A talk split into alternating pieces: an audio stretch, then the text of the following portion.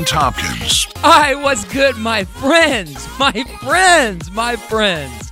How you doing, everybody? This is Real Talk. I am Ben Tompkins. We are presented by nobody currently. These are the mixtape days. And man, what an episode we got for you today. Today is an all timer, man, for many different reasons. One, I've got my buddy Amit Patel who's going to come on and share his life story going from the son of first generation immigrant parents and taking what they built, the career in hotels that they built, and carrying on that legacy, taking it to new heights, founding Thoroughbred Hospitality Group, and sharing all of the lessons about business and life and entrepreneurship and inspiration that he's taken with him and learned along the way that he continues to build upon. You guys might not know this, but now you will. My guy Amit Patel is the guy that brought Crumbl cookies to Lexington. Him and his business partner, the co founders of Thoroughbred Hospitality Group, now have, in addition to a handful of hotels that they manage and operate throughout Kentucky. And now, with their first location opening up in Tennessee, they're continuing to experience growth. But not only that, they have made their foray into the food and beverage space with the opening of Crumbl Cookies. So, we've got a lot of great things to celebrate with Amit. We're also doing a little bit of celebrating around here because this is the 100th episode special and I am so sorry for the wait. The last couple weeks, we had some technical difficulties. We allude to it in this episode. I had Amit in the studio, and I had something go wrong with a piece of equipment, had to replace it, and that kind of put a damper on things because for the next two weeks, we went by without an episode, which has not happened since June 2020. But you know what has also happened since June 2020? 99 episodes of this show. And now culminating in this episode being the 100th episode special since June 2020 and allow me to reintroduce myself dropped. And not only that, but wait, there's more. There's more. I am proud to announce that as of today, iRideWithBennyT.com is now live. It is launched. Shout out to my girl Kristen Garland, the best web designer available. We now have a website, and I'm really, really excited about that because as we're celebrating Amit's growth on this episode and in his interview, we're also celebrating a lot of growth personally around here. Godfather Media is celebrating a lot of personal growth around here, right? And it's just, man, I, I just, I don't want to spend too much time on this because this episode is really about Amit, just like all of these interviews are about people and their stories. Real people, real stories, real talk. You feel me? But this is a part of my story as well. And I'm just thankful to everybody that's played a part in being along for this ride and contributing to the growth of this show over the last couple years. It's wild to think that uh, I was sitting there during the pandemic, like, what the hell am I going to do? And then I built my own studio, and now here we are, 100 episodes later with this concept. And it's going pretty well. It's going really well. I'm having a lot of fun, and I'm having a lot of good guests and great connections, great storytellers, great entrepreneurs, business people. It's been a ride, man. It's been a hell of a ride to get here. And all I can say is that if you're a brand new listener for the first time, welcome to the show, my friends. I hope that you continue to ride with me. Hashtag I ride with Benny T. You feel me? Because this is only the beginning. These are humble beginnings, right? Trapping out the bando, aka the basement of my condo, right? But I can tell you this, my friends. I can tell you this. I said this in June 2020 when we first started doing the show this way. I said, I don't know where exactly this is going. I think I've got a feeling. I've got enough confidence in order to just take this leap of faith and I've got enough market feedback telling me to lean into the interviews and the storytelling and just personal stuff, not any of the other stuff that once upon a time I used to do shows about, you know, sports, but I said then and I'll say it again now. I don't know exactly where this is going, but I know it's headed somewhere and I know if you come along with me, I promise you, it's going to be one hell of a story and one hell of a ride. So I hope that you guys will continue to ride with me. If you enjoy this episode, please, I would highly encourage you to check out a handful of the other episodes that we've done. Honestly, you should just go and check out any of the interviews that we're done because they're all fucking slaps. If you like this interview and this episode and the topics that we're discussing entrepreneurship, building businesses, I think you would really enjoy listening to Sarah Merrill on ditching the corporate world, faking it till you become it, and getting out of your own head. Sarah's the creator of Big Kid Problems. You may have seen that account floating around on social media. It's hilarious. You should definitely go and check that episode out. I think you would also like Shane Stewart on the New York Hustle, making career moves and lessons learned along the way. Kristen Garland on solopreneurship, nurturing growth, and overcoming internal and external expectations. Or Caleb Leach on entrepreneurship, living as an expat, and the power of representation. And just one more quick shout out my girl, Kristen Garland. I mentioned her once at the top. I'm going to mention her again and plug her business, cmgdigitalmedia.com. Highly encourage you to check it out if you're in the business of a business and you need a website for your business. I just worked with her, did a VIP design day, and now iRideWithBennyT.com is launched. We're going to have a lot of great content coming up for you this year. It's going to be an exciting year, man. I am so excited about this year. But enough about me, okay? Yeah, I'm excited about that. Congratulations, 100th episode special, websites launching. We got a lot of big things coming up, right? But this episode is really about my buddy Amit Patel. So let's jump back into the description of this one because this is an all timer, man. Amit Patel is an entrepreneur, a hustler, a hotelier, the guy that brought Crumbl cookies to Lexington, and he is the co founder of Thoroughbred Hospitality Group. But more importantly, he's a brother to me. He is somebody whose work ethic I admire a lot. I mean, I think the world of this fucking guy. And he's also the very first person that I attended a music festival with, if you can believe that. So I have him to thank for jumpstarting this lifestyle. Look what it became, mama. Look what it became. It was me and him in London, and it was a hell of a time. And um, it's just like this was a full circle moment to get to do this episode with me because when we went to that music festival, we had both been studying abroad. He was in Barcelona, I was in Dublin, Ireland.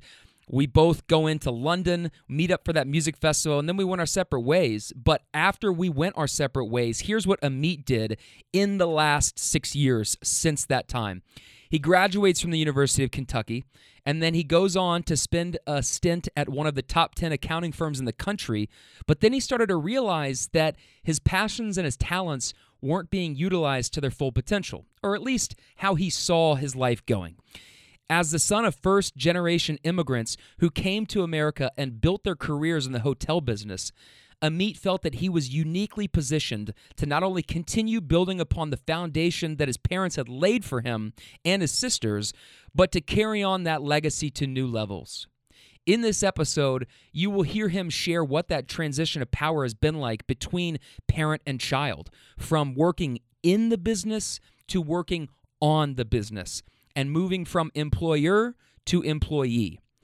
Hear how he's taken the humble roadside hotel that began as a gateway for him and so many others in his family to building THG's portfolio around the handfuls of hotels throughout Kentucky and now Tennessee that him and his business partner manage, as well as their foray into the food and beverage space with the launch of Lexington's Crumbl Cookies location. Y'all ready for some bars? Here's a bar. We dive deep into that leap. Hey, we dive deep into that leap that he and his business partner made when they first started their business. We talk about what he's drawn inspiration from throughout that journey and how they weathered the storm during the COVID 19 pandemic. Man, when you're in the hospitality business and you're operating and owning and managing hotels and opening up, food and beverage locations. I mean, dude, those are like the two hardest things to try and weather throughout the COVID 19 pandemic, but yet he did it and he's still standing. So you're going to hear what he learned throughout that process, what he drew inspiration from, what he believes to be the most important attributes that any entrepreneur should have, and the one thing he encourages every single college student to do before they graduate. But before we dive into any of that, Amit teaches me about Desi weddings and the traditions and the pageantry involved in this rite of passage in the Indian culture, including how some of these customs are changing with every new generation.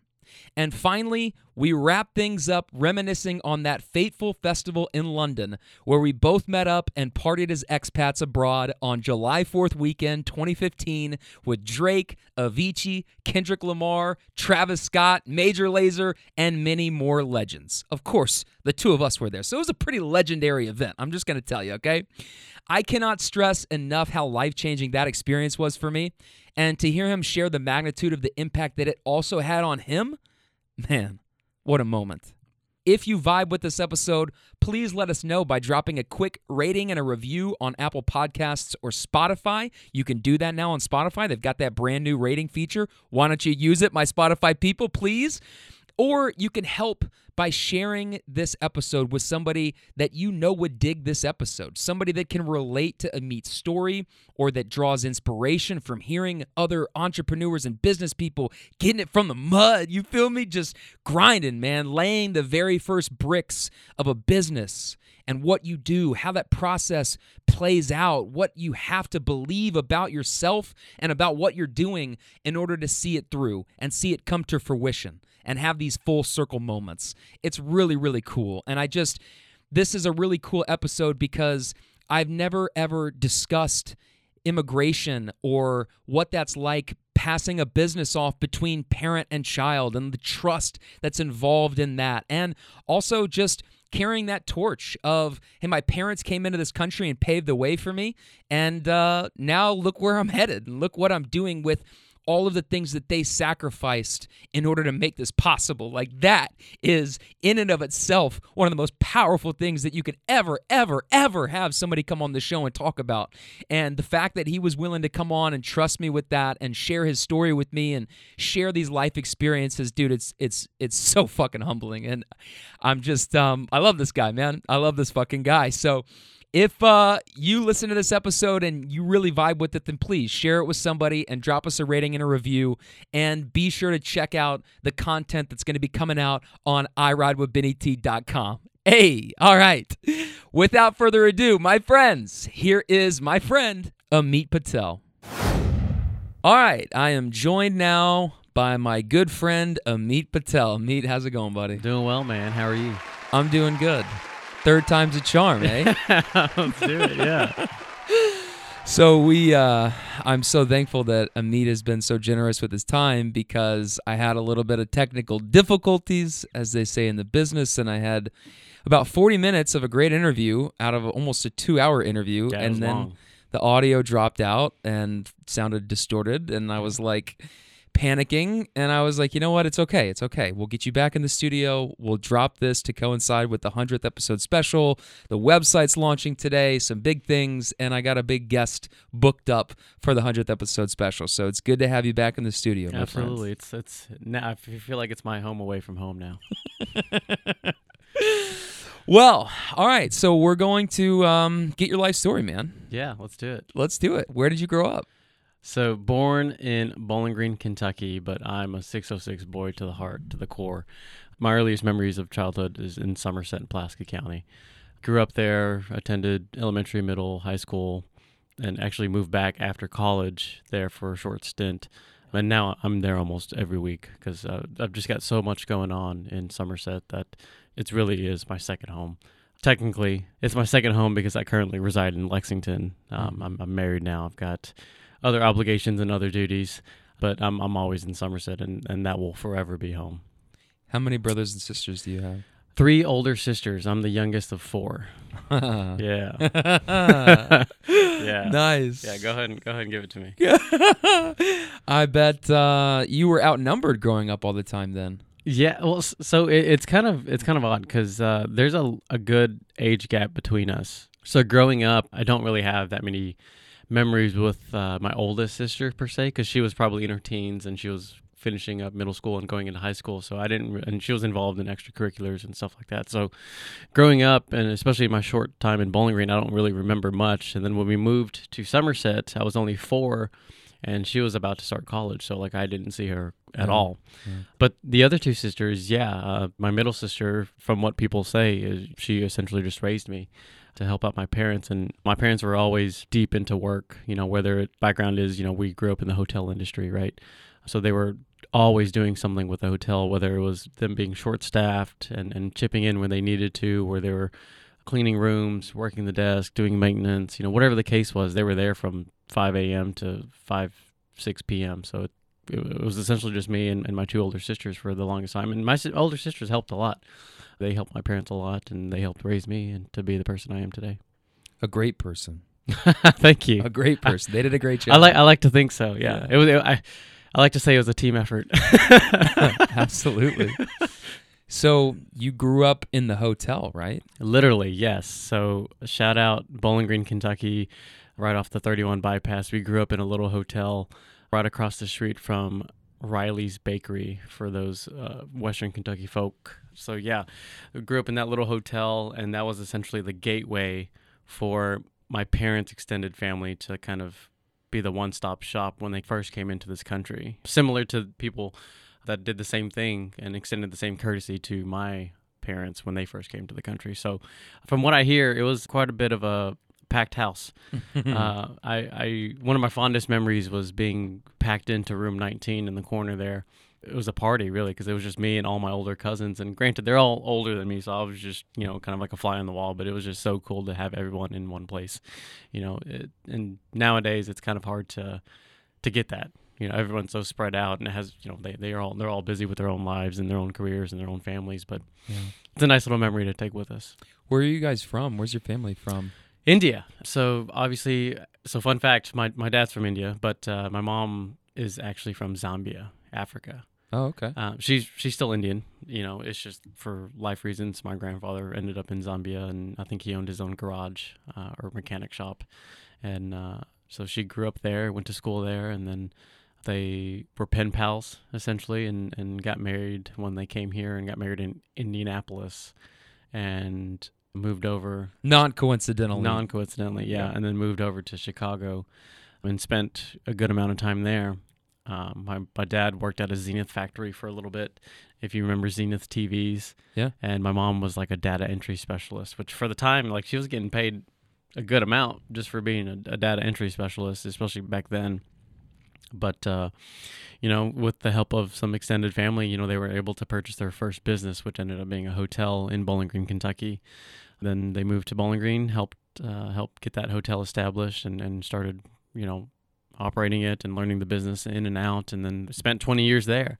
And then when I turned four, we moved to Somerset, Kentucky, and my dad built his first franchised hotel. And now we're 20 plus years there and counting with with a few more hotels under our belt. Why hotels? What made them want to purchase the one in Bowling Green? You know, that's that's a very good question. I so it was it's a business that you can also live in. So imagine imagine living in a building and also being able to make a living out of it. If, if that makes sense. Yeah, So yeah. so they would have their living quarters either upstairs or behind the behind the office. So they were able to live day to day life, but also run a business, save cost all in one go, right? Like they can run the desk, be able to babysit and rent rooms all at the same time because it's just efficient. So it was just, it was honestly it's the ultimate way to save money quick. and they got some cheap labor from you guys, right? You helped out as little kids. too. I, right? I don't, yeah, I mean, I don't, I don't think we're cheap because, yeah, I mean, you know, we, I'm sure we were all expensive in our own way, but it was definitely a family effort. You know, especially in the Bowling Green Bowling Green days. You know, my sisters definitely stepped up, and, and I'm sure they helped out my parents. And then, you know, moving to Somerset when you know my sisters were all going to college, and you know they weren't able to come home as much. You know, it was definitely me sitting at the desk. I remember still to this day, I was you know maybe 13, 14 years old, working the front desk, and uh, people would call to make a reservation, and they were like, uh, "Oh, thanks, ma'am," uh, you know, because like my voice, you know, hadn't dropped yet, or my balls haven't dropped yet. So, so I still remember to this day, like that's just how it was. You know, it's just you take care of the business, and the business will take care of you. How did your parents meet, by the way? So they were a traditional arranged marriage, somewhat. It's essentially the way it goes is, you know, it's like X person, and I, I don't know the specifics, but someone on my mom's side reached out to someone on my dad's side and was like, "Hey, I've got a really smart girl here who's looking," and then the other guy was just like, "Oh, I've got a really young stud over here," and then they essentially became pen pals because, again, like I said, my dad was in India, my mom was in Zambia obviously back then there was no technology whatsoever so pen pals, and from there they kind of first met in uh, I want to say either in India or in Indian- Indianapolis, either one, and kind of agreed, and it was history since. And now they have, they're, now they're retired, have four kids and two grandkids, so and Wow. a and a, and a daughter-in-law. So it's uh, I guess it worked out. Yeah. How different is it for you to think about that because you just recently got married, Right. And what what is it like to think about just a generation removed from an arranged marriage? Well, I think my parents' generation really relied on their parents and their their aunts and uncles to really know what's best for them, because ultimately they know that they wouldn't be put in a position by said parents or un- aunts and uncles to be put in a position where they wouldn't like it or you know they wouldn't grow to love their their significant other. And that's the ultimate trust if you ask me. You know if, if you're putting your parents in charge to find your, your significant other that's that's a big task you know? Mm-hmm. Whereas this generation we have a lot more opportunities that you know my parents didn't. Like you know obviously we went to college you know we went to other extracurricular programs. We have the opportunity to meet more people that's similar to us. You know we travel we go to people's houses go to other people's parties other people's weddings and stuff like that so we have a lot more opportunity to meet people like us without having our parents introduce people to us And then just not speaking on behalf of all Indian people, Sure. but just people in your family. Did you see that? I guess um, maybe break away from tradition in the sense that you and your cousins and maybe your sisters or whoever, people around your age mm-hmm. and in your friend group, are thinking more independently. Absolutely. So I mean, I, I- I think the trend that's going now is obviously the goal is to find someone that you you love on your own. Like you know that that's that's the goal. You know that's the American dream. yeah, yeah. but uh, but I mean, and, and and it's starting to shift that way pretty quickly. But you know, a good hybrid is you know our parents will be like, hey, I just got a call from so and so from wherever, and they have either a niece, uh, a nephew, or whatever the case is, and then now it's like. Let me give you their numbers, and then if you guys talk, y'all figure it out from there. So it's really nowadays the hybrid model is just like they'll they'll make the a brief introduction or give you their information, and then it's up to said son or said daughter and you know whatever the case is so it's it's definitely transitioning over to to be more independent but i mean it's it's pretty cool to see that the old traditions isn't completely dying out if the new model doesn't work And then maybe they meet, and then Yeah, I mean, they several hit it months off. later we Yeah. get a Desi wedding, right? Exa- yeah that's right yeah yeah man desi weddings good uh good on you for for using that that's a it's a hell of a time man Tell me about that. So, what was Oh, your wedding like? Man, so my wedding, starting out, it's like a his events and a her events. So my events were obviously in Somerset, shout out 606. Hey, And her events, she's from Nashville. So her events were in Nashville. So each side has two events essentially. Both of my events had a a lot of my families, uh, you know, members of the local community, so on and so forth. And then we meet together to do the third event and ultimately the celebration, which is the reception. Hmm. And going from Somerset to Nashville after my two his events, quote unquote, um, are finished is like a big booze cruise. like we, we had two charter buses just filled, one with like all all of my family members and the not so much partiers, and then one filled with like the get buck partiers, you know. um, and it was a good four hour ride. We we told the bus driver don't drive too fast. You know, we want to take our time coming there sure. and just enjoy the ride. And it, I mean, it was it was an awesome time. And then once we got there, we showed face to her side of the family at some event, and then the actual wedding was great. It's a early morning ceremony, and then the reception is also another party, and then we all go home at the end of the weekend. So it's it's a long affair. I mean, I know I just kind of skimmed through it and I, and I didn't do it justice, but I mean, we started our events essentially Wednesday. Uh, all of our family was coming in Tuesday Wednesday. Everyone was coming in, and then our events, and then it goes all the way up until Sunday. So it's not just like all right, we're gonna do the bachelor party this month, and then yeah. their events, and this month it's a start to finish like, marathon. It's a start to finish marathon, and then obviously the bachelor party is something that we do, like something I do with my, my close friends and stuff. And we, we did that like a few months prior, so we, we went ahead and got that out of the way, recovered or tried to, and then just recover enough to just screw it all up again. Uh, where did you do your bachelor party? We went to Denver, Denver, Colorado, and it was a complete. Um, it was different because, like you know, I didn't. I've never been to Denver, and I didn't know what to expect, and and you know, I I just trusted my friends to just take care of me and, and show me a good time, and and they did. Nice. Yeah, Drake would be proud. One of my favorite Drake songs ever. Show me a good time. make me. Yeah, that's right. So, when you are planning this wedding, Mhm. how many people are on the guest list? oh, gosh. Okay, so the backstory on this is we were originally supposed to be married in 2020. Mm. Uh, I think that, I mean the dates were end of March, and if you look back in the record books, end of March 2020 is like right when COVID became full force, and we we essentially just called it off and postponed it until 2021, the week before Derby. But the first go around before COVID interrupted everything. Oh man, I think between my side and her side, we had close to 15 to 1600 people. Oh my god. Yeah, Oh it's excessive. I don't even know that many people, man.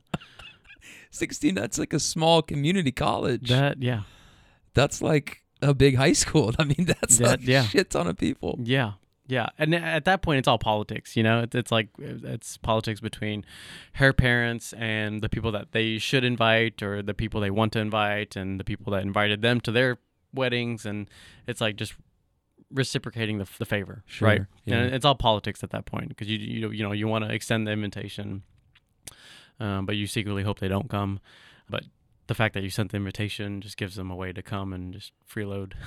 but uh, open but yeah. bar? Did Yeah, you that- serve an open bar for 1600 people? Uh, yeah, oh my god. yeah. I don't even want to know what that was like. I mean, just bring a Costco truck and tell them to just open up the back. Uh, yeah, uh, honestly, it's it's bad. But I mean, the second go around when we actually had the wedding after after COVID kind of calmed down a bit, we had close to 450 people, which is still a lot. That's still a big wedding. Um, and and it's still you know if it, if it was up to Jess and I, we would probably still want it smaller.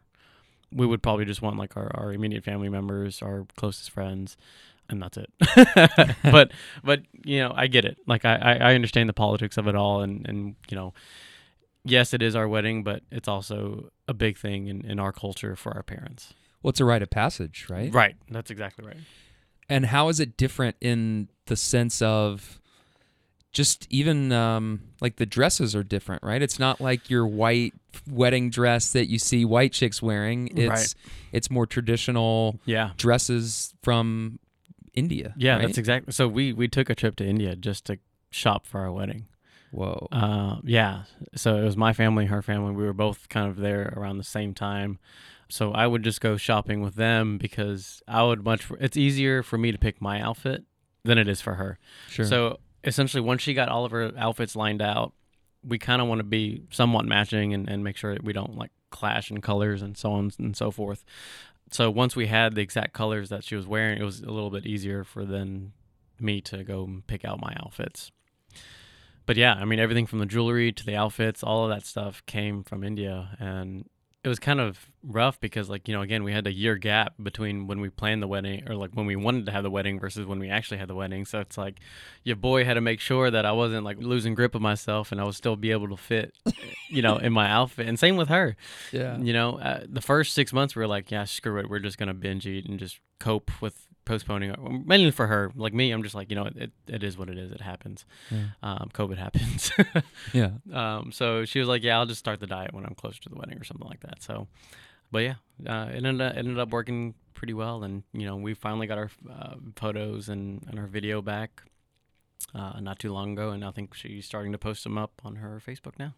Yeah, which is where I've seen a couple of pictures from that event and Yeah. I just know how big of a deal it is Yeah, it's a movie. to say yes to the dress. yeah, But then, you know, to think about traveling to India to go and pick that out, that's just got to be I'll- such a it- I'll be I'll be honest with you, man. Indian wet Desi weddings are excessive. They're too excessive. I like the way you all do it, where it's like 30 minutes. I do, I do, immediate reception afterwards, and be done in like four hours. you know, Yeah. uh, that is. We envy you guys. Believe me.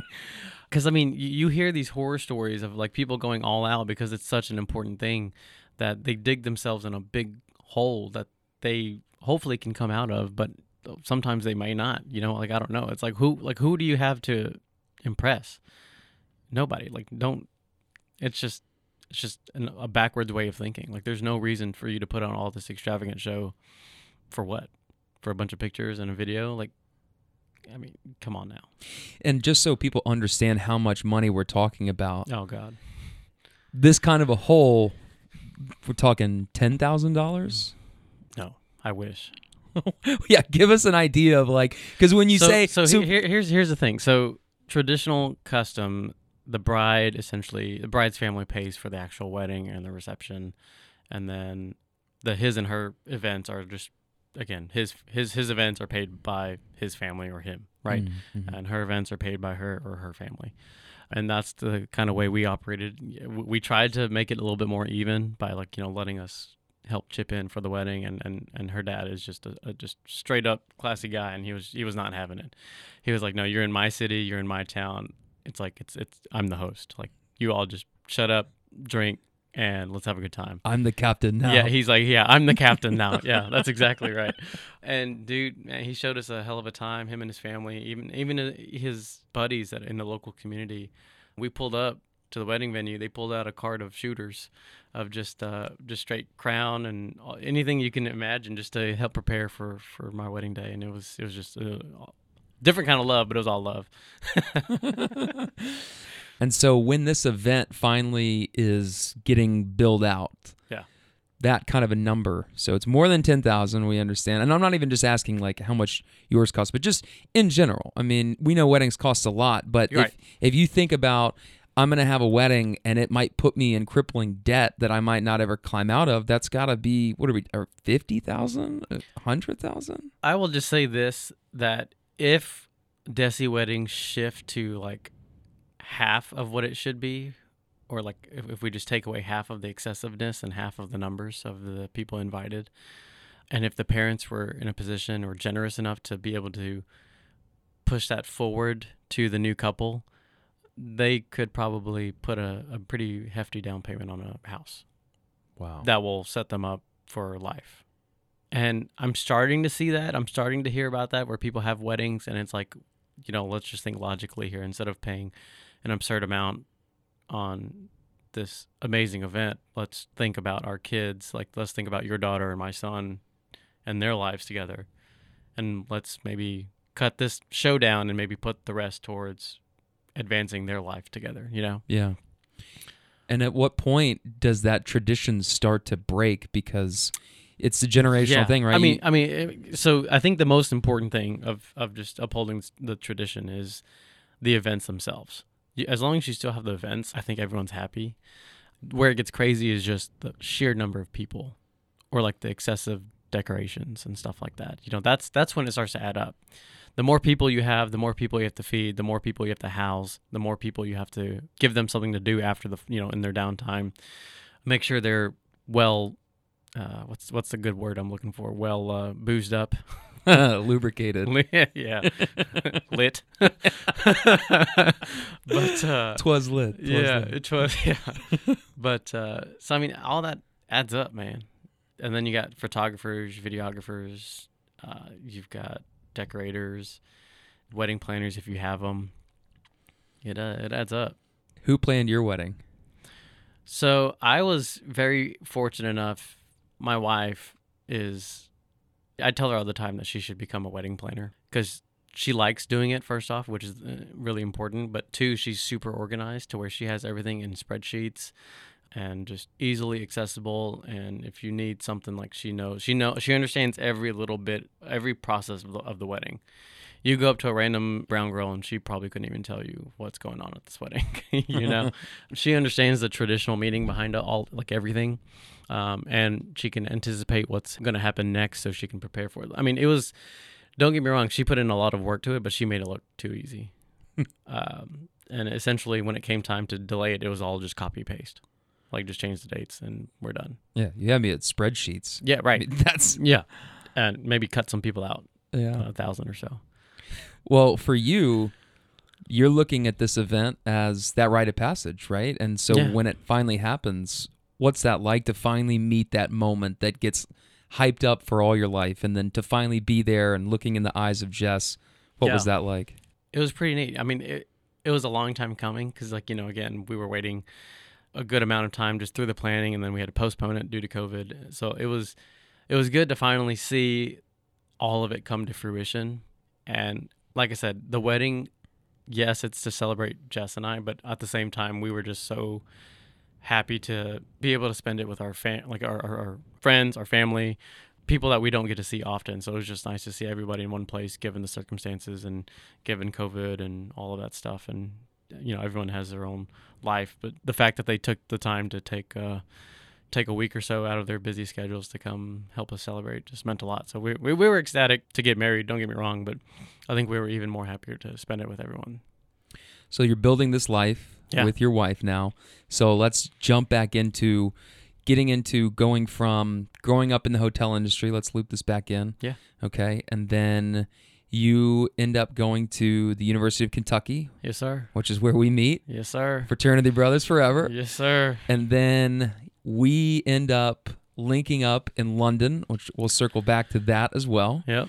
But you study abroad, and then after school and after graduation, take me through what you did after you graduated and walked and becoming the entrepreneur that is sitting across the table from me today. So I graduate December of 2015. Started the following January at Crowe. Back then it was called Crowe Horwath.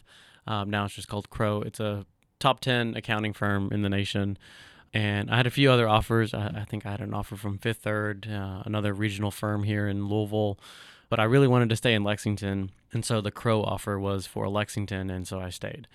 The work itself was, was fine. It was, you know, it, it was a lot of traveling, which I enjoyed. You know, I a lot of company money was spent on, on nice meals and a, a lot of beers. And yeah, sure, you know, if they're paying for it, I'll I'll, I'll do dessert too. You know, um, but you know that caught up to me, and I, I essentially gained twenty pounds in like six months, and it was just bad. You know, I was sitting in front of a computer screen for fourteen hours a day doing what, playing around on spreadsheets and creating formulas and stuff like that. So I enjoyed the traveling aspect. I enjoyed going and having different clients across the country, and I enjoyed working with the people I worked with. But at the same time, it's like I don't think I was putting my talents to good use to not only better the company, but not and but better myself. Right.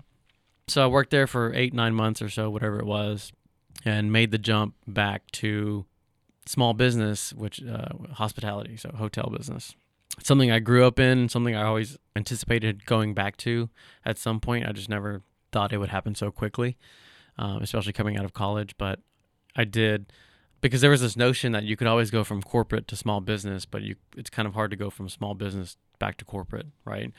So with that in, in the back of my mind, you know, when I made that jump, I was like, okay, well, this is it. I got to put everything into what I'm going to do because there's no way I can go back and get an accounting job without an absurd amount of effort, right?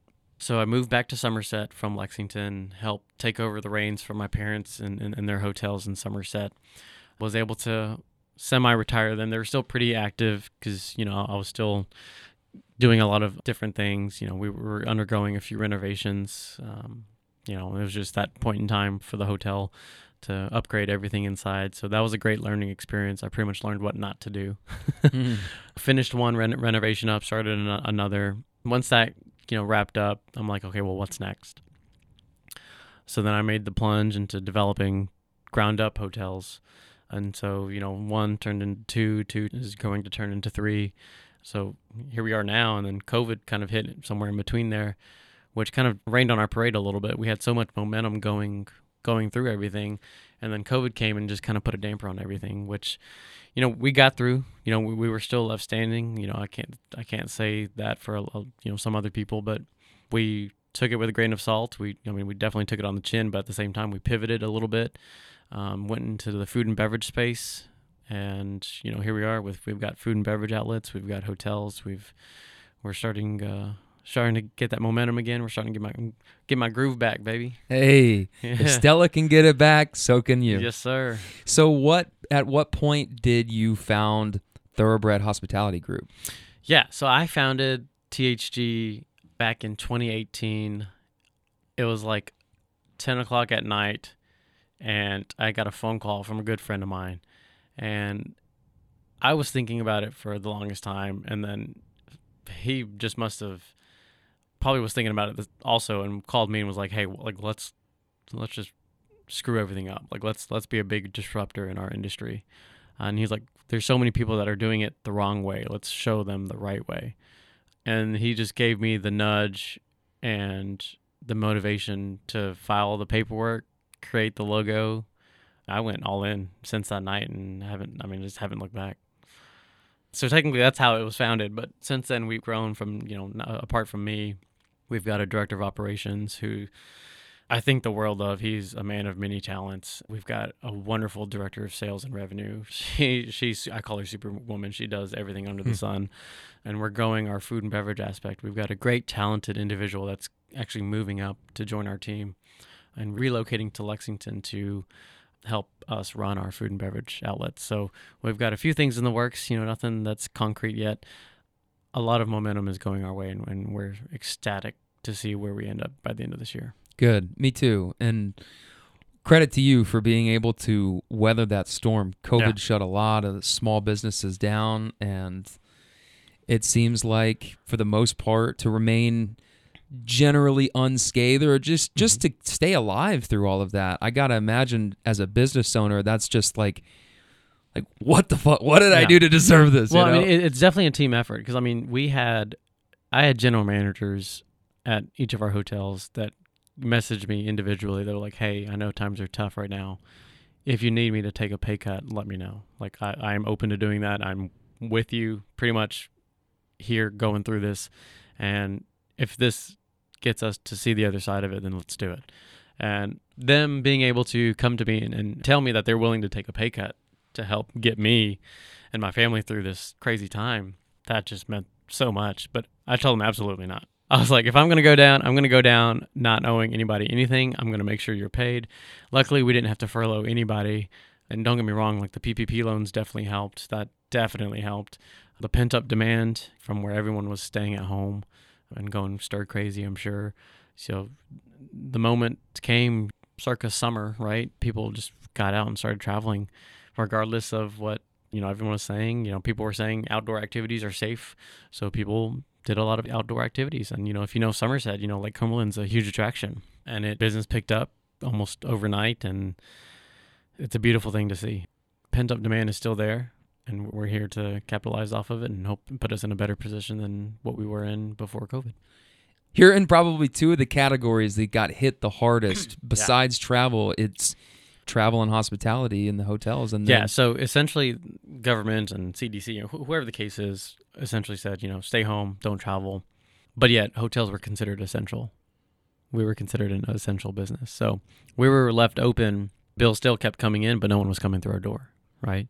Hmm. so it's like we were kind of left out high and dry. And so luckily we had a, a lot of good advocacy efforts that pleaded on our behalf to Capitol Hill and to the lawmakers and stuff like that to DC and you know they were able to get the PPP loan structured in a way where it helps hotels a little bit and so many other things. And and so yeah I mean it sucked. Like we took it on the chin but I mean we made it.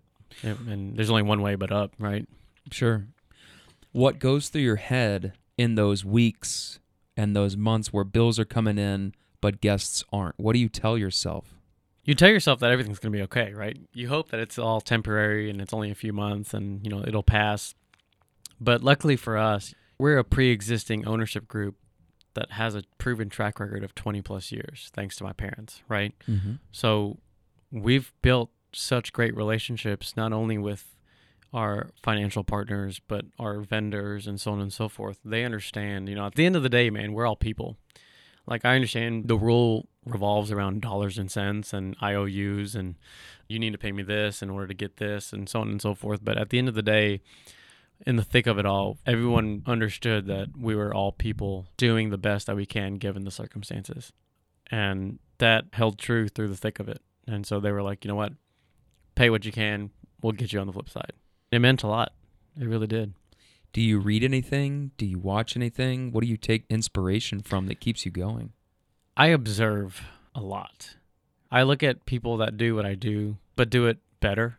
I surround myself with people that make me better because at the end of the day, my thing is I want to be the best person that I could be.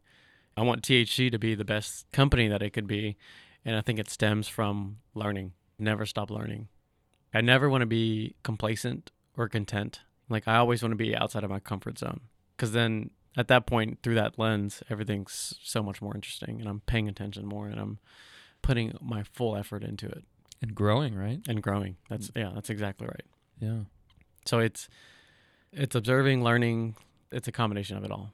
You learn from your business partner as well, right? You guys have a really close relationship. Yeah, yeah, that's that's my guy, man. He's like a brother to me. Smart guy. Graduated from one of the top law schools in the country and doesn't even want to become a lawyer. uh, funny story is we were opening up Crumbl actually in Lexington, and at the same time he was studying for his bar exam, and it was like eight hours dedicated to Crumbl and then eight hours dedicated to the bar exam, studying and prepping. And shortly after my wedding, we skipped on the honeymoon and we went straight into opening up Crumbl. And the morning shifts were on me and the evening shifts were on him. And we operated that way because one i had a whole nother side of the business that i needed to attend to in the hotels. You know it wasn't just all about Crumbl. Mm-hmm. so that gave me time that night to kind of catch up. And two his mornings were freed up so he can study for the bar exam. And then at night he would kind of go to the store and do what he needed to do as like a break. Mm-hmm. so i mean it worked out for a whole month. He killed his bar exam. I'm sure he made like he's a borderline genius so i'm sure he killed it and um, got a great job down in Atlanta because of it. But I mean, we're still hungry and we're still growing. We still have that urge. We still have that itch to grow, and we're doing just that. So tell me about Crumbl Cookies because you talked about transitioning, or not even transitioning, but maybe just opening up your portfolio and the things that you guys are doing, the ventures Yeah, so- into food and beverage. So hospitality is a big umbrella, right? Under hospitality, you have hotels, you have restaurants, you have anything that makes people feel better. Is what the way I think about it, right? um, it's It's a it- great way. it's it's a people business, right? It's people making other people happy, you know. yeah. and we're like, let's expand our horizons a little bit. Let's not think just hotels. Let's think what is something that's lacking here in Lexington that could be a, a great fit, that could be well received, and that could be something to deal with for the next X amount of years. Something that has legs, right? Something that has longevity. And we thought it was Crumbl.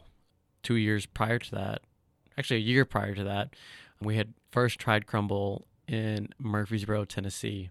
And my business partner has traveled the world. He's consulted in London, England, New York City, and so I mean, he's he's well traveled and well fed, right? Sure. So, and he's got the biggest sweet tooth, and how he doesn't have type 2 diabetes is beyond me. but when he says a dessert is good, you've got to listen to him, right? Like that's mm-hmm. his forte is, is sweets and desserts. So when he said that Crumbl is one of, if not the best cookies he's had, to me, it's like, I mean, it's a great cookie. Is it the best I had? Probably. But it's like when he says it, it holds a lot more weight. Sure. So a few months pass, and I find out they franchise. So I find out they franchise. I bring it back up to him, and he was like, "You know what? Let's do it." Because him and I were always having conversations about, you know, should I go back and get my MBA and further my education and, and stuff like that. And he was like, "You know what? Unless you go to like a top five, top ten business school to get your MBA, it's kind of worthless." And I agree. And so we came up with a philosophy. It's like, why not put the money that you would have spent towards an MBA into a new business, learn the ins and outs of it, and like that's your MBA. Like he's like, if you fail, you learn what not to do in starting up a business, and if you succeed, then you have a living, breathing, profitable business. Yeah. You know. Yeah. And I'm like, that's genius. I'm like, why not? And at the end of the day, like, yes, I understand all all of this is risky, but at the time I was only like 26, 27. I was like, you know, if I fail miserably now, I've got some time to recoup and take the punches as they come and be able to bounce back when I'm 32, 34, 35, whatever the case is. Yeah. I have time on my side, God willing, right? Knock Yeah. on, knock on wood. But, but yeah, I mean, that's the way I took it. That's the way we looked at it. And we jumped in, did our hardcore due diligence on Crumbl and pinpointed an exact area of when, where we thought was the best first location for Crumbl and haven't looked back since. Nice. Yeah, man. You've got two locations now? We've got one open and we've got two more in the works. Exciting. That's I mean Yeah, you're growing. yeah, That's a growing business. It is, and I mean, it's so much fun. As weird as it is to say, being in the store, listening to like loud music, and just rolling cookie dough, and it doesn't feel like work.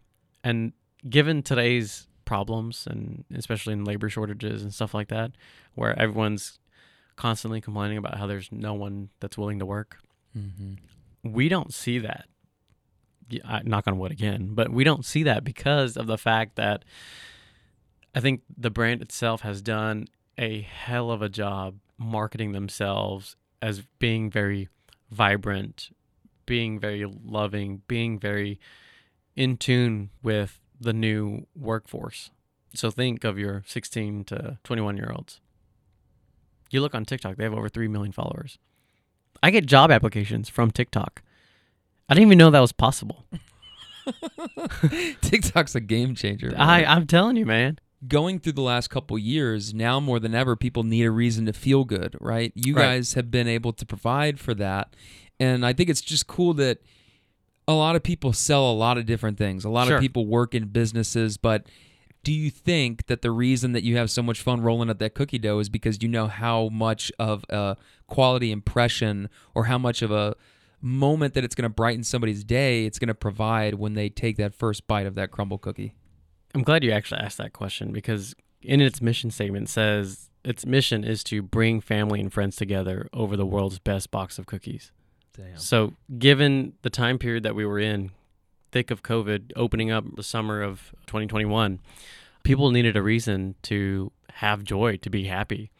And bringing Crumbl to Lexington, where there wasn't one before, I think was perfect timing, perfect product, perfect placement. It was just all perfect.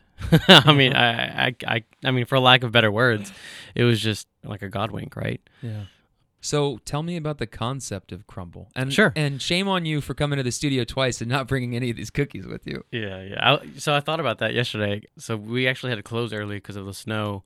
And when I drove past it on my way to dinner, they had already closed up shop. And even today, uh, I didn't even think about it. But good thing is, I know the owner that's close to this location right here, so I might be able to pull a few strings. Oh. Yeah. Oh, the plug. Yes, sir. The plug right here. Yeah, And if not, I'm definitely gonna have to get into the Lexington location. absolutely. Yeah, Yeah. support local. Of course. Um, so yeah, the, the concept itself is is amazing, right? So six cookies are on the menu every week. Four of the six normally is is on a rotating menu. So this week we've got an oatmeal cookie with Rolo chocolate melted on top of it. yeah. We've got uh, like a strawberry lemonade cookie, which is amazing.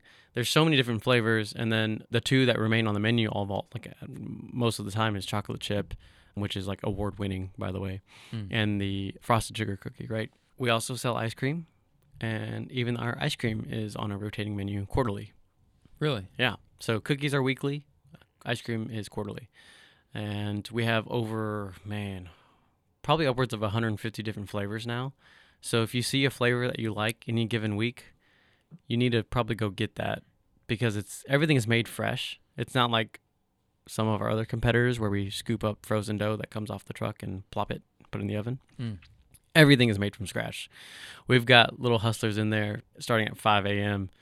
baking up a storm and they go all the way until 10 p.m. on the weekdays and midnight on the weekends. Closed on Sundays. Nice. Gives us time to rest Yeah. and prepare for the next week. What have been some of your favorite flavors? Oh, hands down, my top two flavors is the Kentucky butter. It's actually our it's it's actually the founder of the company's favorite cookie. So imagine like a vanilla cake cookie topped with melted butter and powdered sugar. so you get the vanilla, you get the sweet, you got the the salty from the butter, and it's just chewy in the middle. Oh man, I'm imagining what it tastes like, but I'm sure it's not even close to what this. oh thing man, it, it is like. amazing. I think um, I don't know. It, hopefully, it comes back soon. But my other top flavor is the churro. Mm. The churro cookie is out of this world. What have been some of the most obscure flavors? Honestly, when the Kentucky butter first came out, I'm like, what the hell is this? It smells like theater popcorn butter. and I'm like, there's no way that people are going to buy this. And Kentucky butter was one of the first cookies we sold when we first opened. And so, don't get me wrong, the store smelled up like melted butter, but we tried it because we were like, you know, we can't sell this to people if we don't know what we're selling, right? Sure. We tried it and it was just life changing. It was it was great. So, does corporate provide all of those recipes for you guys? Yes. It so the thing about Crumbl, if you've ever been inside of a Crumbl, it's very tech driven. So we have close to 20 iPads in, in the store. A handful of those are used to check out, like to place an order and to pay. Some of those iPads are display our boxing system or ticketing system. Uh, some of those iPads are used for our recipe books, you know? Yeah. and then some of them are used for training and some of them are used for like the managers to use. So i mean like it's very tech driven and it's all wireless and it's awesome. I love it. The store itself is just very white with some pops of black gray and pink. Super clean super open super airy. You see the cookies essentially being made in front of you. The open kitchen concept is just amazing It sounds like it because I watch a lot of, and I don't know if you watch any of these shows like Marcus Lemonis does The Profit, and you see these people come on Shark Tank. That's one of the things that they talk about is can I be comfortable in this space? It sounds like Right. what you're describing is that open kitchen. People want to see that. People want to Yeah. know how their food's being, made, and prepared. Absolutely, yeah. So I mean, uh, really, in like a standard fourteen hundred foot store, only about hundred and fifty square feet or so, maybe a little bit more, maybe two hundred square feet or so, is only for consumer use. The rest of it is all back of house. It's all the kitchen, storage, and stuff like that, and that's a majority of that's open for them to see. The clarity of what's being done is just there, there's no, there's no- nothing else like that. Yeah. You know. Yeah. I think it builds trust too. That's exactly right. Ac- Accountability, transparency. People are literally seeing what they're paying for. Yeah. Tell me about some of the processes that you put into place when you're opening this business. What's one of the first things that you and your business partner are doing when you're thinking about laying these very first initial bricks of this business? Yeah. So the biggest thing for us was we believed in the product. Like we knew the product was good. It's just a matter of how do we showcase the product and get other people to see what we see. And so marketing was a big thing for us. So from day one, we, we were like scratching off ideas or thinking of ideas of what we could do to help market the store or market the brand. Because think about it, like this is a new brand coming to Lexington that no one's ever heard of. The location in Louisville just opened up a month prior to us. So it's still a relatively new thing for all the whole state, you know? Yeah. Yeah. And so the first thing we did was we got a hold of all all of the food influencers in Lexington. So we had like people like Marcus Lee, the, the old UK basketball player, Todd Lantern, um, a lot of the Lex Food Instagram accounts, all, all of those influencers come in on our opening day, or at least our opening week, and, and we just told them, here, we'll give you cookies and review them and post it on your page, put it on your story, and, and just spread the word, you know, spread the love. And it was a hit, man. Uh, the first three months was just all everyone was all in. Like it, it was just from open to close. It was just super busy, and it, I mean it was great. It, it was a great thing to see that we were so well received in Lexington, and that even people in neighboring counties would drive just to try our cookies because they would see us on TikTok. They would see us see our Facebook ads. They would see other people posting about it. You know, it's it's all. That's the main reason why Instagram was great is to post pictures of food, right? Sure. um, that was one of the founders like first things was like i made this dinner let me post it and show everybody that was one of the main reasons instagram was created and so we just went back to the basics and was like you know this is this product is very instagrammable You know, think Yeah. about all the cookies nicely laid out in the box, the pink box, the iconic pink box that people know and love, uh, the simplicity of the logo, everything about it is just simple, but just really well done and really well received. And credit to you too for spotting that those influencer marketing campaigns. Right. Some people spend way too much money on it. Some people, if they do it right, they don't have to spend any money at all. Right. So I mean, yeah, obviously there's some money spent, but we just wanted to make sure that whatever money we spent, there was at least a positive ROI on. Sure. Like we weren't blindly spending money. You know, one thing that you'll know about not only me but my business partner or just THG in general is that if you give me a dollar, I'm going to make sure I'm going to give you a dollar fifty back. That's just how we operate. So we're very mindful of what we do, how we spend money, what corners can we cut to save money. My mom always told me it's not about the dollar you make, it's about the dollar you save. Right? Mm. Money can come, but money can go just as easy. Shout out to Mama Patel for that. That's right. Yeah. Yeah. but uh, but yeah. So I mean, that's you know, we, we just want to make sure what to do right for the business. And you open it in the midst of COVID, not directly during the lockdown. May May eighteenth was our friends and family day. We were open for three hours, and May nineteenth was our first day open to the public. And so, you know, opening day, we were, you know, we were all in the store. You know, we, we were learning as we kind of went. We had the trainers there. We didn't know what to expect, but I mean, crowds just surrounded us, especially that weekend. Man, people were driving up from nearby counties, you know, Georgetown, Richmond, just to see what the new buzz was about. And um, one thing that took us by surprise is the amount of local attention that we got. So think about all the back pages on Facebook and e- heck, even news. we, we were on like three different news news channels and, and, and news programs throughout uh, throughout our opening couple months. Publications, you know, we were on the Hamburg Journal cover. Uh, Hey. hey, yeah, Hey. my, my 15 minutes of fame came on came on came in the form of uh, news news segments and Hamburg Journal magazine covers. But um, uh, it I mean it, it was just such a blessing to be well received um, from the local neighborhood, from the local community, and, and just Lexington as a whole. Because I mean, when you open any kind of business from the ground up, especially one that no one's heard of, like it's it's kind of scary to think about, you know. Yeah. And so we, we were just very fortunate to be a part of a, a great community.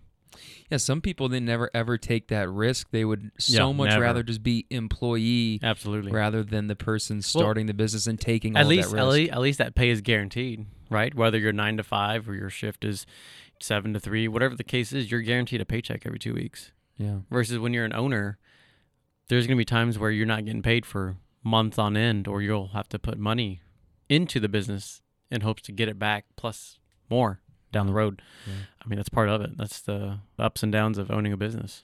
And you said something earlier that was really interesting, which I totally agree with, is that some people they get the MBA. Yeah.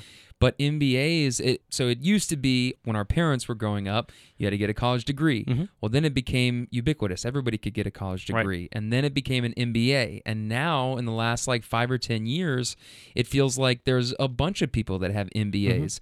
And what you said was that you would rather go out and get that MBA in life or in starting a business and actually taking those risks and learning and growing. And I agree. That's what I did when I went to California. I lived there for three years in the Bay Area working in sales. Right. That was the greatest MBA that I could have ever, and I didn't have to pay for it or take out student you got loans paid to do for it. it. Yeah. Got, and so I, I just, I have so much respect and admiration for fellow entrepreneurs that go that route. Right. And that's exactly what you did. So, you know, my it- dog. uh, well, I appreciate that. And uh, w- one thing that a mutual friend of ours said to me, I think it was coming out of college, or it might have been right when we were about to graduate. Colby Hall, uh, just an, an amazing, smart, all around freaking gentleman, Stand up guy. super stand up guy. He said one of the realest things that anyone's ever said to me. He was like, Tell me, what did you learn throughout your college career that if I bought you a laptop with some internet that you couldn't have learned on your own? And I'm like, you know what? You're right. You know? Uh, a lot. Uh, I mean, Yeah. a lot that you can learn on your own. Yeah. And, and and I think anybody that just just something simple as a working laptop and an internet subscription you have endless amounts of knowledge at your fingertips. Well, even now, being out of school, as you're running and operating your business, I'm sure you're still learning. And like you Yeah. said, not only in the people that you surround yourself with, but also the things that you consume, the information that you Oh, consume. I'm sure you're on absolutely. there reading and yeah. I've learned more real life things that's more applicable to running a business, to growing a business in my short two and a half, three year span than I did ever did in college. It's amazing. I mean, that, that's why I say, you know, be a sponge, ask the questions. There's no such thing as a dumb question. Be curious, learn. You have to. Yeah. So let's bring this back to your parents. Yeah. When you think about where you're at now and how much of a role that your parents played in your life, Mm-hmm.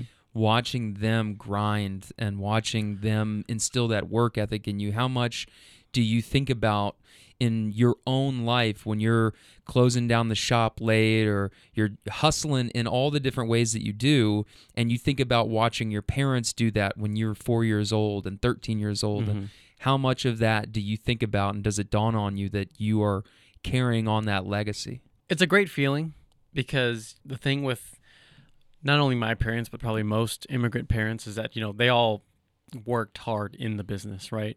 They all grinded and, and ju- just to try to make ends meet to put their kids through school and college and you know get them a, a functioning car uh, and so on and so forth. But they put all of their savings and life's work into their kids. And i'm talking about my parents you know they they were able to put four kids through college which that in itself is a tremendous accomplishment absolutely right yeah they were able to put a roof over their kids' heads, make sure that they were fed, regardless of if they were living in their own roof or if they were off in college and had like a little apartment or a dorm or whatever the case was.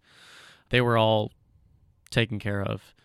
And so that for them was their 401k, right? You know, most day, most people nowadays put money aside, put it in a 401k in hopes to one day it be enough to live in retirement, right? mm-hmm. Uh, my parents didn't have the luxury of doing that, and so the money that they saved essentially was spent on their kids to make sure they had an education, to make sure that they had everything they needed, in hopes that one day that they'll be well taken care of. And I'm hoping that this is just the start. And and I tell my parents all the time that they worked relentlessly in the business, doing the day to day functions of the hotel. And I'm going to work relentless on the business. It's like, okay, you've already built a great hotel. Well, how do I grow this and scale this? And that was a big thing that they had trouble grasping. It's like, how are you going to do all this if you're not working the desk from 7 a.m. to 3 p.m.? Or if you're not going to go get breakfast supplies at 5 in the morning, like, how are you saving money? And so changing that mentality of, you know, instead of babysitting and micromanaging, how do we implement operational efficiencies into these hotels and scale it from there? Mm-hmm. I get where they were coming from. They're in this business 40 years and they're just turning over the keys to their son who graduated college and did a nine month stint in accounting. So it's like, what does this guy really know? you know? Sure. It's like, who's a, who's a effing new guy here, you know? and like I said, it, it was their blood, sweat, and tears in, into handing over the keys. And so I got it. Like, I get it you know, it's it's not going to happen overnight. Don't get me wrong; it was frustrating at times. Uh, you know, we had some very creative discussions at some points, and so it was just um, when they finally let let off and allowed me to, you know, do work and do what I do best, and they saw the changes that I was making. They saw what I was doing. Then they started to believe in the vision, and and so here we are. That's such an interesting parallel thinking about that transition of power and thinking about traditional or old school ways of thinking about things when you go from being the employee to then it's almost like they came here and established a life, put four kids through college, were operating a business and living the American dream, right? Quote Yeah, unquote, the. American dream. And then that torch is then passed on from that generation to you. And it's like that in any any industry, right? It's like I have so much respect for the OGs that paved my way to get here. Right. But everything that you did only got you as far as you went and you can only understand things from like your experience, but I have these fresh ideas. Mm-hmm. I'm seeing a different playing field than you. Pass this on. I'm ready to carry this torch Yeah, forward, and but- that's really what you've done. Yeah, put the team on my back. Hey, hey, hey. But seriously though, Yeah. because you are going about and approaching this business, and and I don't know, I don't know if it's you know I don't know how much of this could be said for just immigrants, or you could even think about it in terms of like blue collar American working people too, where it's Right. like people are going from working in a factory job to then owning and operating their own. So I, I don't want to overgeneralize any part of that at all, but I'm just I wonder how much of that holds true for other people where you've got generations of Americans now who are going from being an employee to being the employer. Right. That's exactly right. I mean, it's it's just one of those things where it's just I don't want to say showing them the light, but maybe showing them the new light is is kind of what it's going to have to take to show cuz like that generation it's like you can talk about it all all that, you know all they want. Uh, you can talk about something, but until they see the results, they won't believe it. Right? Sure. And you're smiling because I, I think you know exactly what I'm talking yeah, about. it's fucking facts, bro. Yeah, so so talk. it's like they won't. Again, it's it's all, it all comes down to what what you said before and, and how risky do you want to be? Like how risk adverse are you? And so that generation is a little bit more conservative than we are. hmm You know, probably rightfully so because you know they're. I'm playing with house money, but in their you know in their eyes, it's it's their, you know, it's their bread and butter, it's their baby, and if we don't want to play too much with it because then what happens if it doesn't work? Those were the building blocks of what we're we're doing now, and so luckily it's worked. you know, Yeah, yeah. And and they they've seen they've seen the results, and and I, I hope they've seen the results, and uh, they've trusting me with it, and they've kind of let go and let it be. I'm thinking about that J. Cole lyric where he's like, kick back and watch the sunset. That's it. Yeah. Yep. Yeah. How do you get your parents to trust you? That's a big thing to hand over that business. What was that transition like? I don't think it was an issue of trust. I think it was like more so of an issue in regards to what's the results going to be like? What are the consequences of what you're doing? And so on and so forth. Like, are you going to put us as our family business in a better position than when we handed you the keys? And so I think that was the biggest thing because again, at the end of the day, it's a family business, right? It's not just for my parents. It's for my parents. It's for my sisters. It's for my family. It's for my sister's family. You know, it's it's for it's for all of us, right? And it's what we all worked in when we were kids. It's all got a special place in all of our hearts at the end of the day, but it also has to be able to provide for not just one, but all of us. And so, I think that was the biggest thing is they started to see some expenses go up and they started to see a few things go up and stuff like that. They're like, well, we need results. You know, again, they're the part of that generation that wants to see it, then they'll believe it, right? Sure, sure. And so I'm like, just give it time, just give it time. And so they eventually, you know, expenses started going up a little bit, but then they also saw the revenues going up a little bit, and then it kind of went hand in hand. And then COVID hit, and so that wasn't a fun, but we got through it. I got through it, turned it around, and uh, we're scaling it, baby. We're we're growing. Just opened up your first location outside of the state of Kentucky, right? So yeah, so we, we actually acquired the management rights for a hotel outside of the state of Kentucky. Yeah, exactly. So yeah, we're we're we're in Rocky Top, baby. We're we're in Knoxville, Tennessee now. Woo! Uh, yeah, yeah. Still still go big blue, but you know, hey, if uh, if if someone needs my help down in Rocky Top, I'm not going to turn them away. Money's green, right? It's not even about the money, man. It's it's it's about helping helping people, you know, because a, a lot of times people get caught up in the you know with with management companies that do them dirty or that don't really have the the owner's best interests in mind. And and that's something that we really take pride in is that you know at the end of the day we're hotel owners as well. So no matter if we own something 100% or if we own 5% or we own 0% we're going to treat it as if it's one of ours right? Yeah. so whatever my interests and your interests as a fellow hotel owner are going to be aligned, and a lot of the, uh, especially today, that is that's lost, especially with these bigger management companies and so on and so forth. It's just it's non-existent. Why is that? Greed, Hmm. greed. Tale as old as time. Yep. You said something really interesting too that we had talked about it in one of our previous conversations that I also want to get back to is Mhm. uh, this hotel in Kentucky serving as the gateway to a lot of you and your family, right? That's right. Yeah, which is just really, really a cool thing to think about. So, can you tell me a little bit more about that? Yeah, so the whole notion started. So when my parents first came to this country, they were in Chicago, and so they had some extended family members to kind of show them the ropes. And so when they got their first hotel in Bowling Green, they just paid it forward and helped their immediate family members when they came in be like, "Oh, this is a hotel. This is how you run it. This is the day-to-day operations. You know, feel free to stay here until you can, you know, save enough to get up on your feet and stuff like that." So yeah, that essentially became a gateway and like a stopping place for a lot of new people, extended family members coming into this country. which is cool because it's like through the lens of immigration, right? When we think about the people that first founded America, quote Right. unquote, right? What a crock of shit.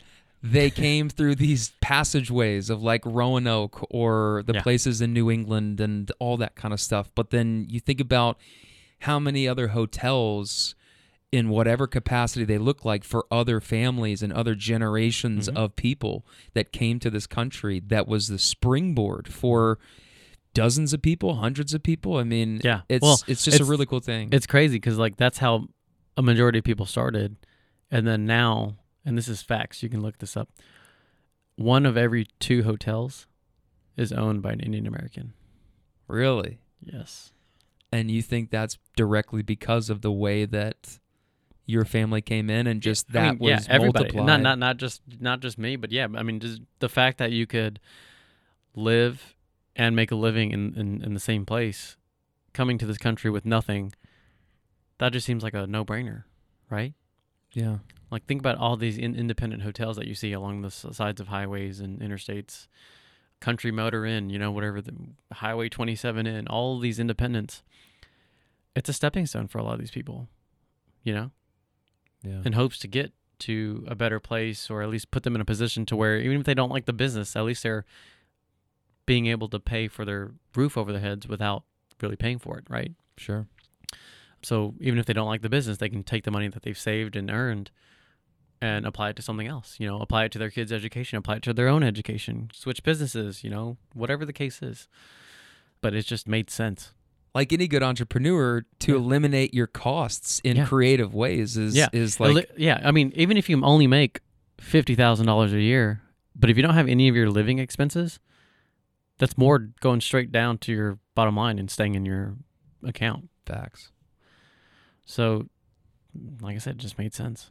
What do you think some of the most important factors or attributes that an entrepreneur can have? Because we kind of just touched on like resourcefulness there, Mhm. you know, eliminating your costs. What are some of the other traits that you value in entrepreneurs that you would use to describe yourself that you're proud of? What do you think makes a great entrepreneur? One thing a good entrepreneur should be able to do is be able to put their business first. That's something that my family always did. And I'll tell you a little story. I was graduating kindergarten. Everyone graduates kindergarten, no matter what. But um, I specifically remember this because at the end of the graduation, all the parents that attended checked their kid out early because it's like the last day of school. And my dumbass was still left there. um, but uh, here I am, just hanging out in the classroom, just me, nobody, and Miss What's Her Face, you know. And so I just remember being super salty, going back home riding the bus. I'm like, you know, I was like mad at my parents. But now, like growing up, and I never brought it up to them because it's like I knew they were busy, I knew they were working in the business, and so growing up, I just clicked that you know they put their business first because it helped provide for their family and provide the needs of their family and put everybody through school. Like I, I got it. Like I just clicked. And so going back to starting a new business or being an entrepreneur, don't get me wrong, you want to have a personal life, you want to have happy wife, happy life, you know, you want to appease the masses at the same time, but you cannot be afraid to be in the trenches, working the long hours, doing whatever it takes to just make the ends meet just to, so you can see another day or another month, scrapping up enough funds to make that mortgage payment or make that loan payment, whatever the case is, just so you can live to see another month in hopes that there's greener grass on the other side or there's brighter days ahead. And if you're not willing to do whatever it takes, then your business is already done for from day one. Yeah. You can have a, a successful business, but if crap hits the fan, like you've got to be willing to jump in and making sure that it can withstand the storm, so to speak. I gotta imagine the little baby Amit was like, "You were there for me." Yeah. Crying, banging my head against the wall. Yeah. Yeah, but from that early age, you understood that things need to get done. Like business doesn't run if my parents, in that case, or, Yeah. or if you, at the end of the day, now, if it's not getting done, like it's falling on me to get it done, right? Well, I mean, not even that, but like understanding that some businesses might be cyclical. Like in a span of 10 years, you know, you'll have three fantastic years, you'll have two years of a recession to where you're not making any money. Maybe you're paying your expenses, but you're not profiting, right? yeah, And so on and so forth. Like there's so many other circumstances that can come forward that, again, it's a longevity thing. And it's just understanding that concept in combination with the whole aspect of how much time you put in versus what you get out of it and and just kind of painting the overall picture was just a long process for me to understand because my mindset was like, well, why weren't you there at my kindergarten graduation? You know? yeah, yeah. um, Because as a kid, you don't understand that. you don't. Yeah. And growing up, and it's not like my parents told me like, oh, this is why X, Y, Z, because I never asked, and I'm sure they would be so awkward to like not even be able to explain it, right? um, so it's just it was just one of those things where I just kind of figured it out as I grew up. And it's like like I said, I get it. I painted the overall picture, and and it just it's crystal clear now. It just makes sense. All right, I want to also just kind of like wrap things up here. We've covered a lot of ground. This has Yeah. been awesome. We bounced around a lot, We which sure is did. like, yeah. Hopefully, hopefully those listening were able to follow along. of course, my listeners they they know that my ADHD brain just like bounces around. Hey, that, they're- that probably makes two of us. yeah, it keeps them on their toes. You Yeah. know, it keeps them on their toes. That's you, right. You don't want to miss any part of any episode that ever comes out because you never know what's coming next. Yeah. Hey, I mean that that's what makes it real talk. Yeah, my man. All right, but I want to get back into thinking about where your business is headed in the future Mhm. and tying that into music festival. So you are a hospitality group.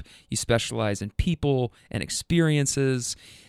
I know you love music festivals. We went to my very first music festival ever was with you in London. Yes, sir. And I'm wondering if you've ever thought about how you could get into any kind of an entertainment or maybe even like putting on a small music festival, just inviting people to come and play. Mm-hmm. And has your brain ever started to move in that direction?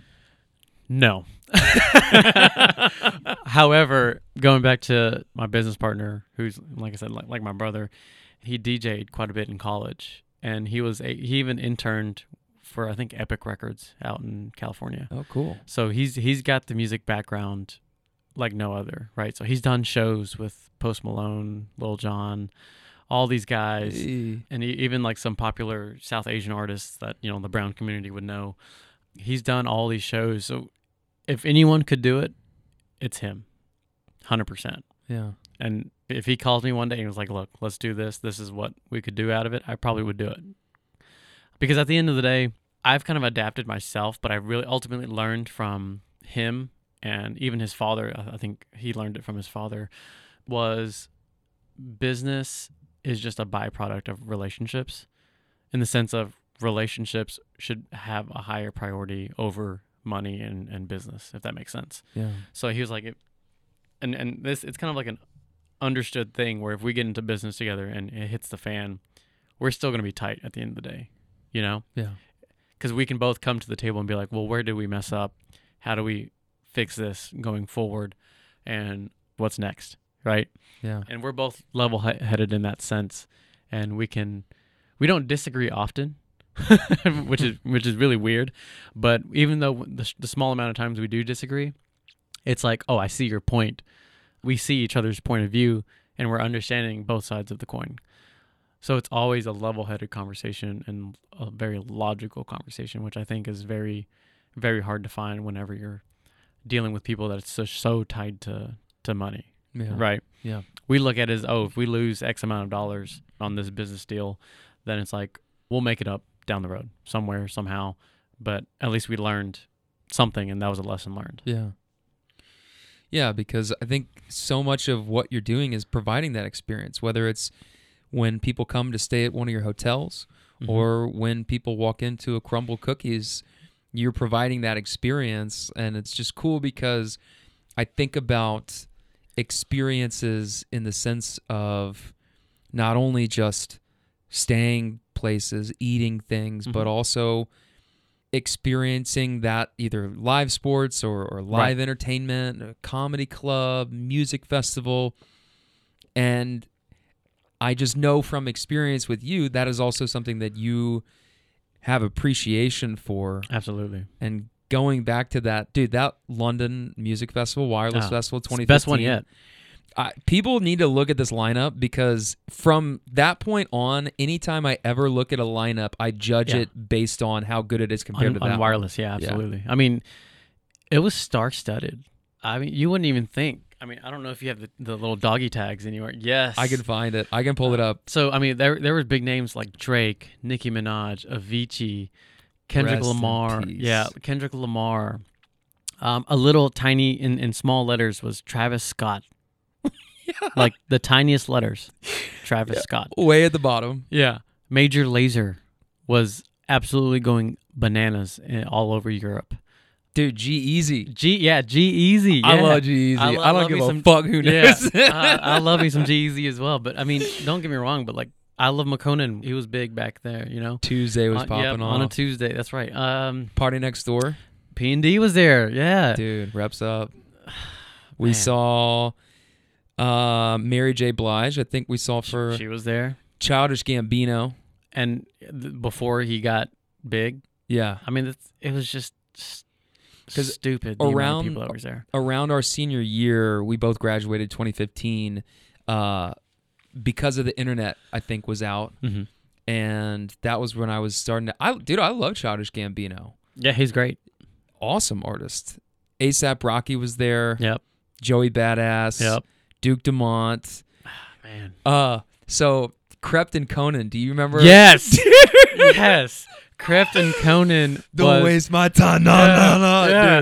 dude. The Brits went fucking crazy. and, we, for and, and and he like we just me and you just two Yanks were like who are these two guys just going nuts on stage and I, I kid you not even to this day I, I bumped me some Krept and Konan dude, that song is lit. yeah And uh, have you seen the movie Creed, the new one that Yeah. they've done? Yeah. yeah. When he comes out, one of those one of those fighters comes out to that song, and I was like, oh my god, I know that. wireless yeah dude Krept and Konan was I remember sending it to, to my friend and he was just like oh yeah I've heard of these guys I was like these guys are going nuts over here Dude, it We- was awesome we were there at an interesting time too. You mentioned that we were the Yanks. We were there July Fourth weekend, so the Brits that we met thought it was just the coolest thing ever that they could party on July Fourth with us. yeah yeah here we are just two Yanks in, in the middle of the UK like Finsbury we- Park Yeah. Uh, but I mean, the my fondest memory was Drake coming out to Legend, Yeah. and then when the beat dropped, you have just a big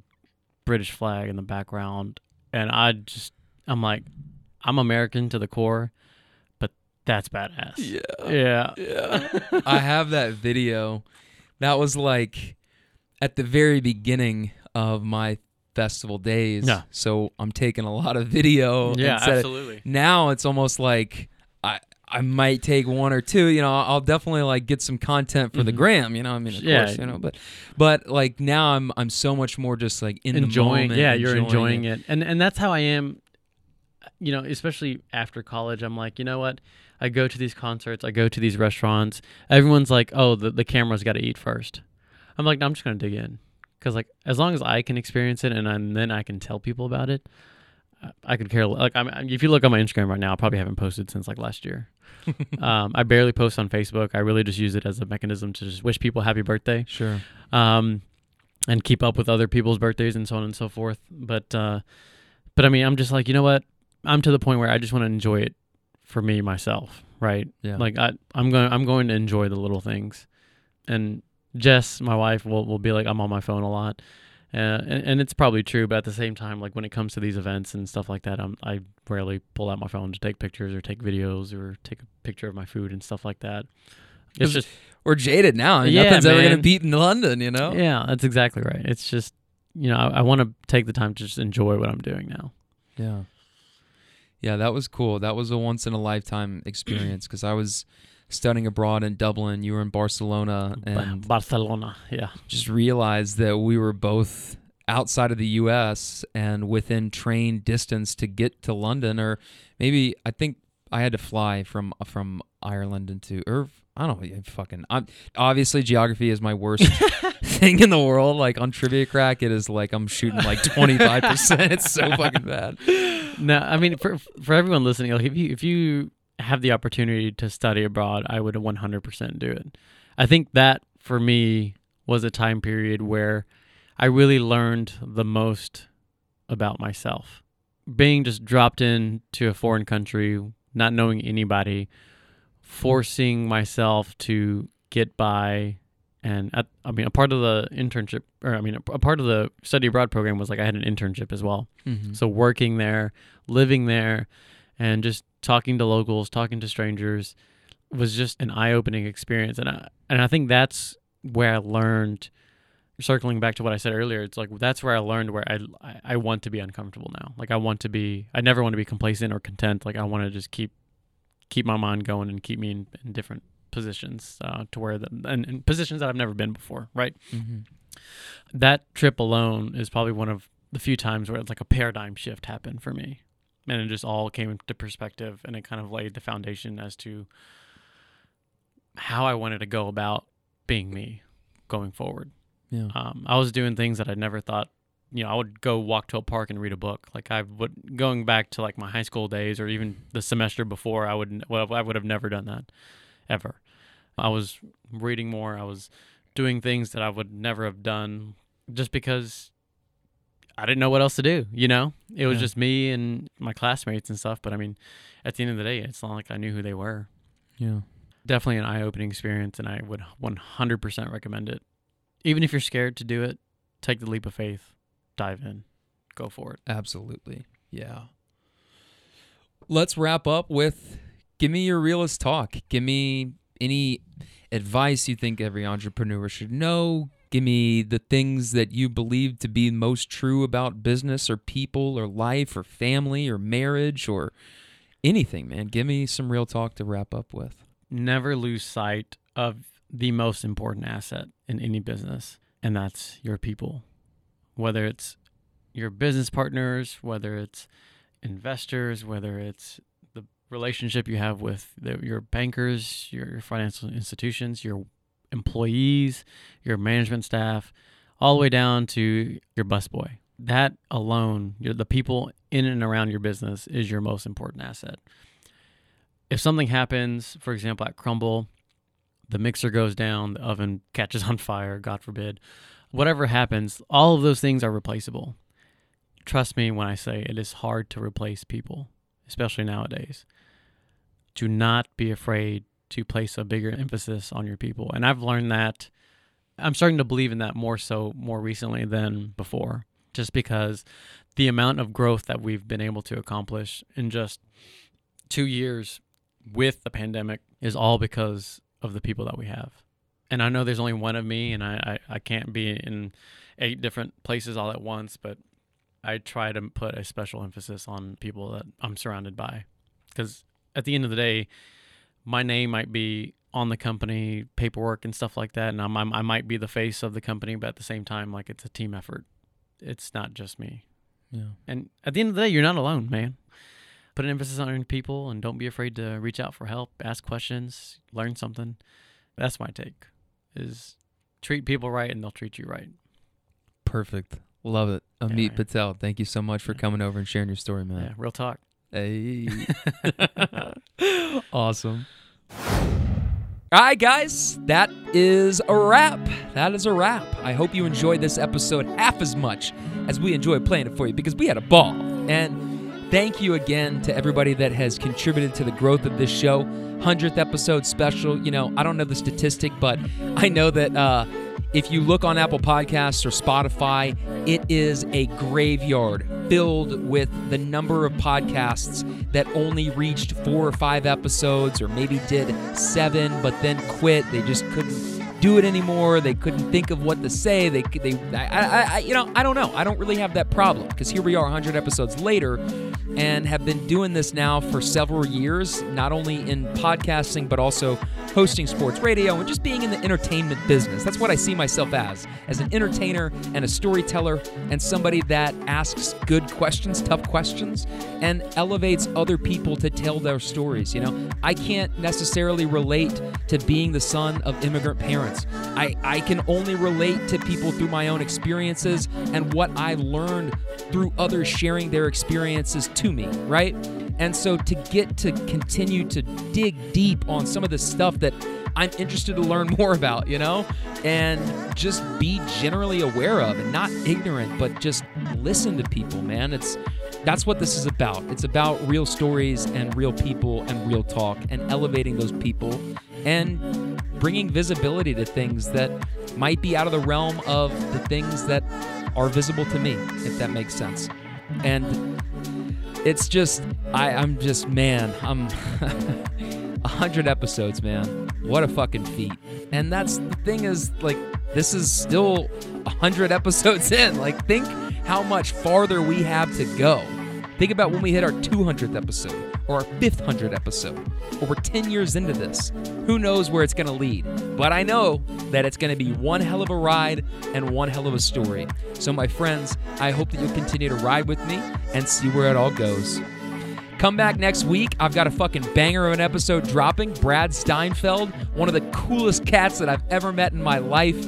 He is somebody that left his parents' house when he was 16 years old, moved out west, started rock climbing, started a business, and started a family, and just is like somebody that I aspire to become, and like a story that I aspire other people to want to ask me about. Like, hey, how did you do it? You know, this is a guy with a wealth of knowledge and experience in sales and in life. And I am absolutely thrilled to be putting that episode out next week. So I hope that you'll continue to come back and hashtag I ride with Benny T. All right, my friends, that's it. I'll see you next week. I am Ben Tompkins. That is Real Talk.